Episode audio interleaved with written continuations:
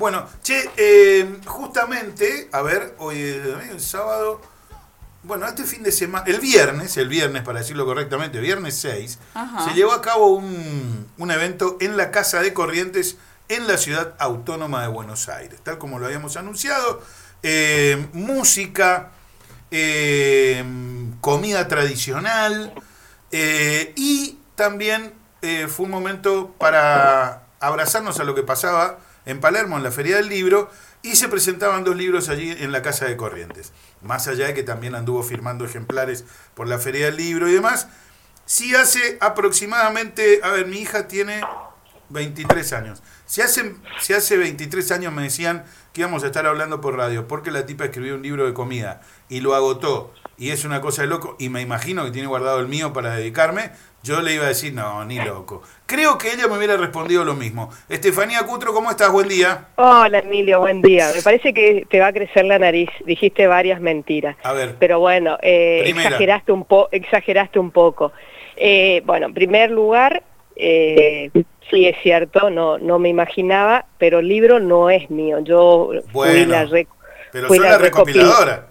Claro, fui la recopiladora de las recetas de Aurelio Schinini, que fue un botánico muy importante que tuvo que tuvo la provincia. Contémosle a la gente, paremos un ratito acá para contarle eh, eh, las recetas de quién recopilaste.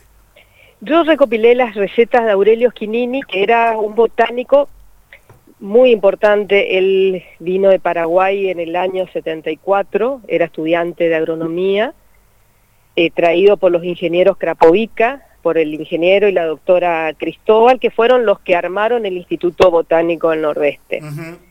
Yo lo conocía de la facultad, era, estudié agronomía, soy ingeniera agrónoma, era el señor buenito que nos ayudaba a los eh, estudiantes de agronomía a armar los herbarios. Gran Claro. Tipo con mucha paciencia. Con mucha paciencia, un apasionado. Eh, me vuelvo a reencontrar con él muchos años después, si bien tenía muchos amigos en común.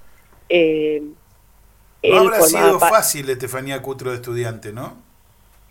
Y demoré mis años, estuve mi, estuve, estuve, mi, estuve, estuve mi tiempo, fue una carrera de, de, persistencia más que de velocidad, como la vida misma. Exacto. Eh, bueno, y nos encontramos, nos reencontramos en un velorio y Aurelio me empieza a mostrar en el, me dibuja un mapa de Corrientes, cuáles eran las influencias que tenía la cocina nuestra de dónde venía, de dónde venía el locro, de dónde venía tal cosa. Entonces, y ahí me cuenta que vivía en el barrio Ferré, entonces lo empiezo a visitar todas las tardes.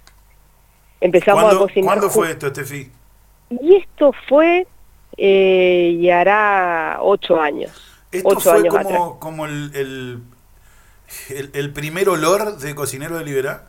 Exactamente. Él fue... Eh, él digamos que me hizo ver la cocina, yo hasta ese momento estaba trabajando en la valorización de alimentos, estaba trabajando con el correro mesopotámico, con el arroz fortuna, en algunos proyectos vinculados a darle, eh, a valorar eso. Y Aurelio me hizo ver la cocina como parte de la cultura del ser correntino, como parte, como un ingrediente fundamental, valga la redundancia, de las fiestas populares, el significado, entonces, bueno, él me cuenta, me dice, mira, yo tengo un recetario, él ya venía publicando y dando charlas, eh, había publicado bastante en La República, notas que editaba Carlos Lescano, por eso te decía que teníamos muchos amigos en común, que le editaba Carlos en el, en el Diario Norte. Eh, Aurelio se enferma y muere.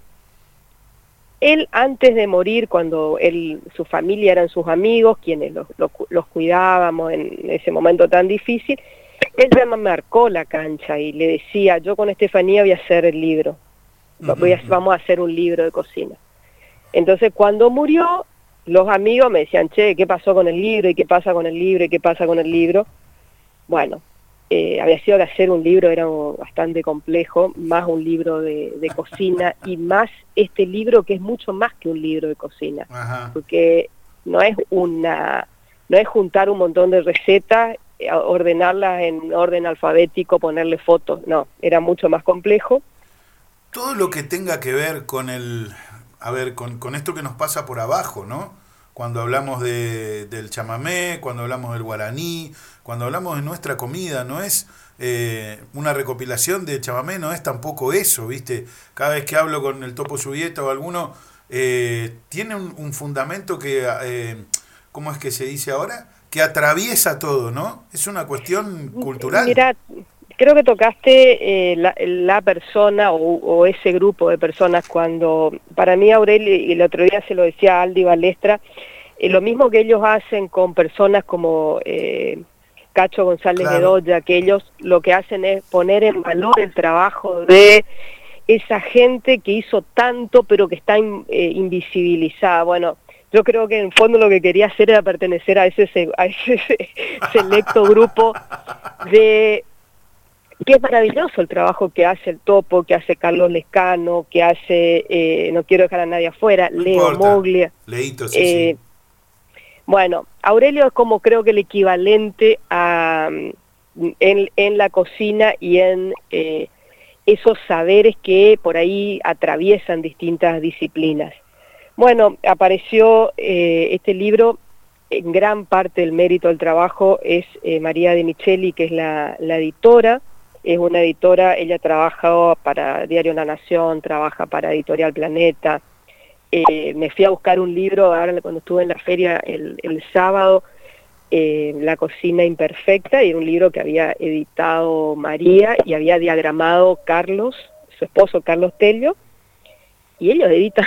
Y entonces me decía alguien de ahí que trabaja con Leo, ¿y cómo conseguiste que semejante editora y semejante diagramadora accediera a hacer?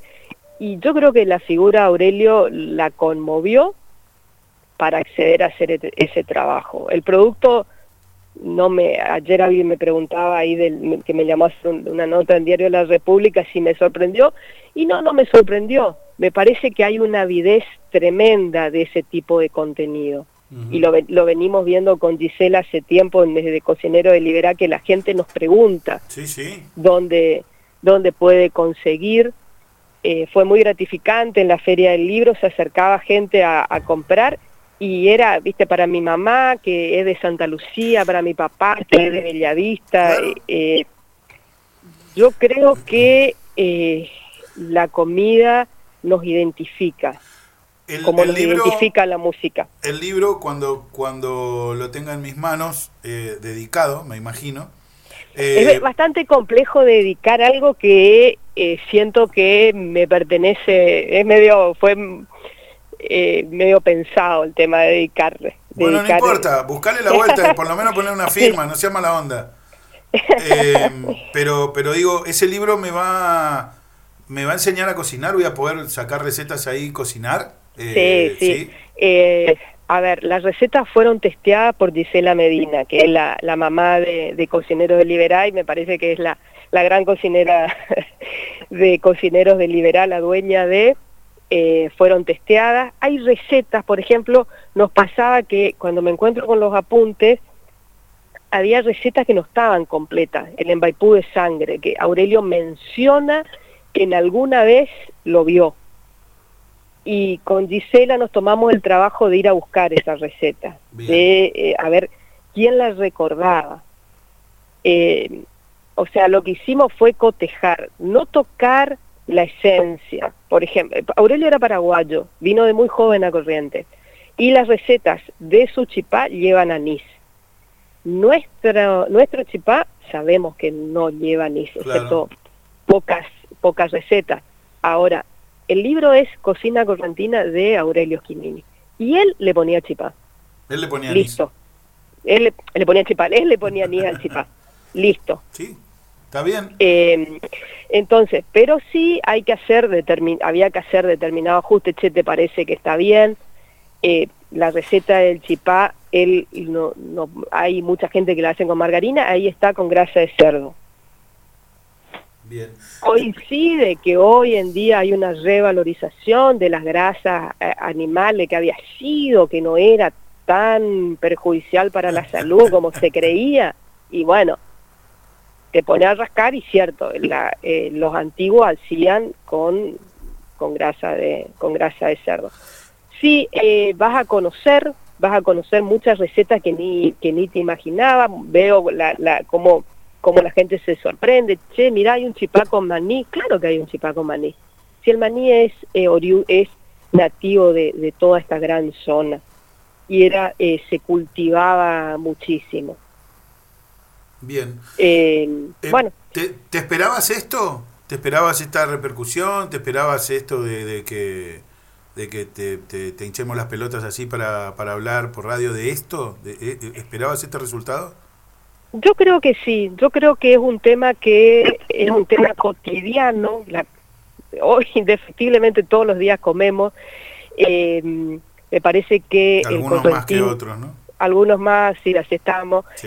Eh, que los correntinos buscamos identificarnos también en la comida, que los correntinos como distintas regiones del mundo, ¿no? De esto de la globalización, de que todo sea hamburguesa, de que todo compremos la comida en el, en el supermercado, ya llegó. Entonces eh, hay como una vuelta a lo que antiguamente era y nos definía como, como, como individuos, que hay una necesidad de contenido. Yo espero que, que salgan muchos más, no sé, libros, formas, viste, que podcast, eh, que tengan que ver con, eh, con, nuestra, con nuestra cocina, porque este libro, el libro Cocina Correntina Aurelio Schinini, relata y muestra una parte de la identidad de, gastronómica que tiene Corrientes, porque son muchas las identidades. La que muestra es la zona de Liberá y la zona norte.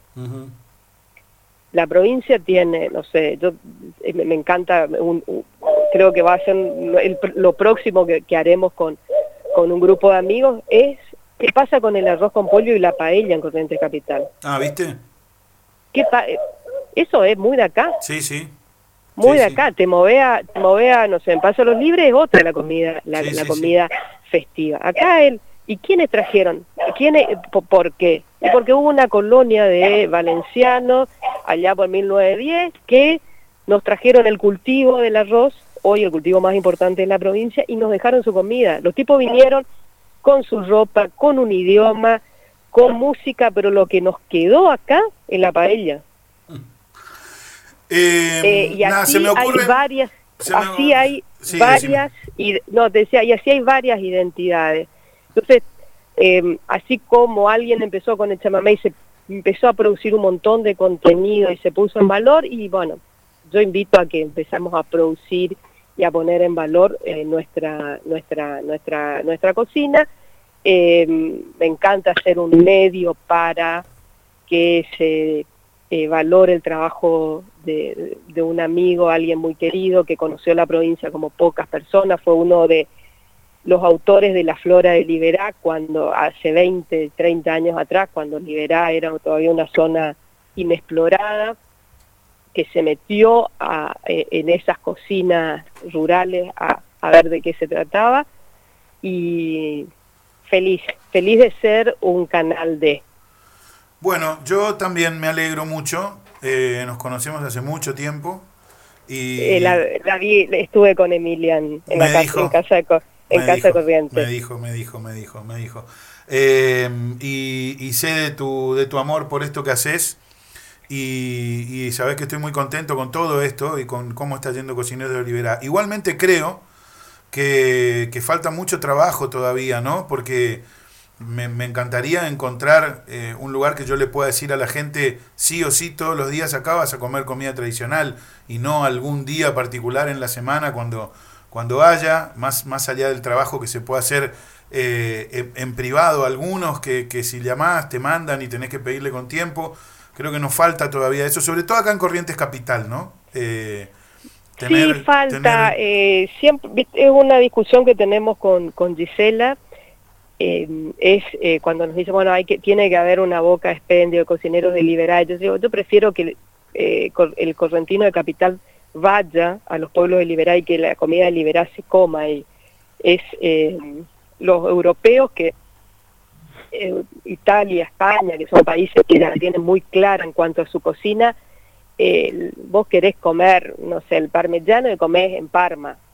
Eh, ya te movés, ya tenés otro tipo de, de, cosas. Pero bueno, hay, me parece que hay cosas que sí se empezaron a dar, Emilio.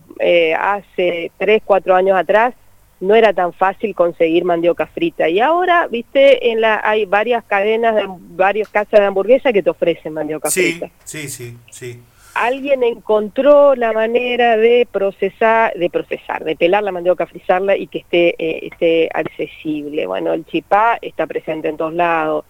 Eh, hay cosas, hay los cambios son eh, graduales. El, restaurante Los Lapachos invita a cocineros de Libra para las fiestas y están, viene alguien y está, está presente. Los chicos de, de Níspero hacen un trabajo espectacular. Sí, muy bueno, muy bueno este, realmente.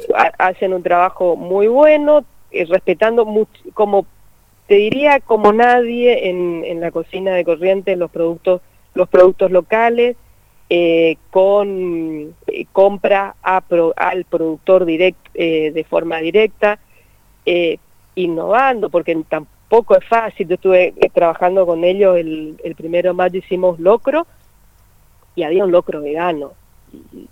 me dice, viste, hablámosle, pero para eso toma sopa. Bueno, hay una nueva tendencia. Sí, sí, sí, sí, sí, Y nuestra cocina es una cocina muy calórica y hay que encontrarle la, la vuelta, pero los cambios son graduales. Yo soy optimista em, y bueno, yo creo que si el, el consumo, el público pide y se va generando, eh, se va, va se, se tendrían que ir armando cosas.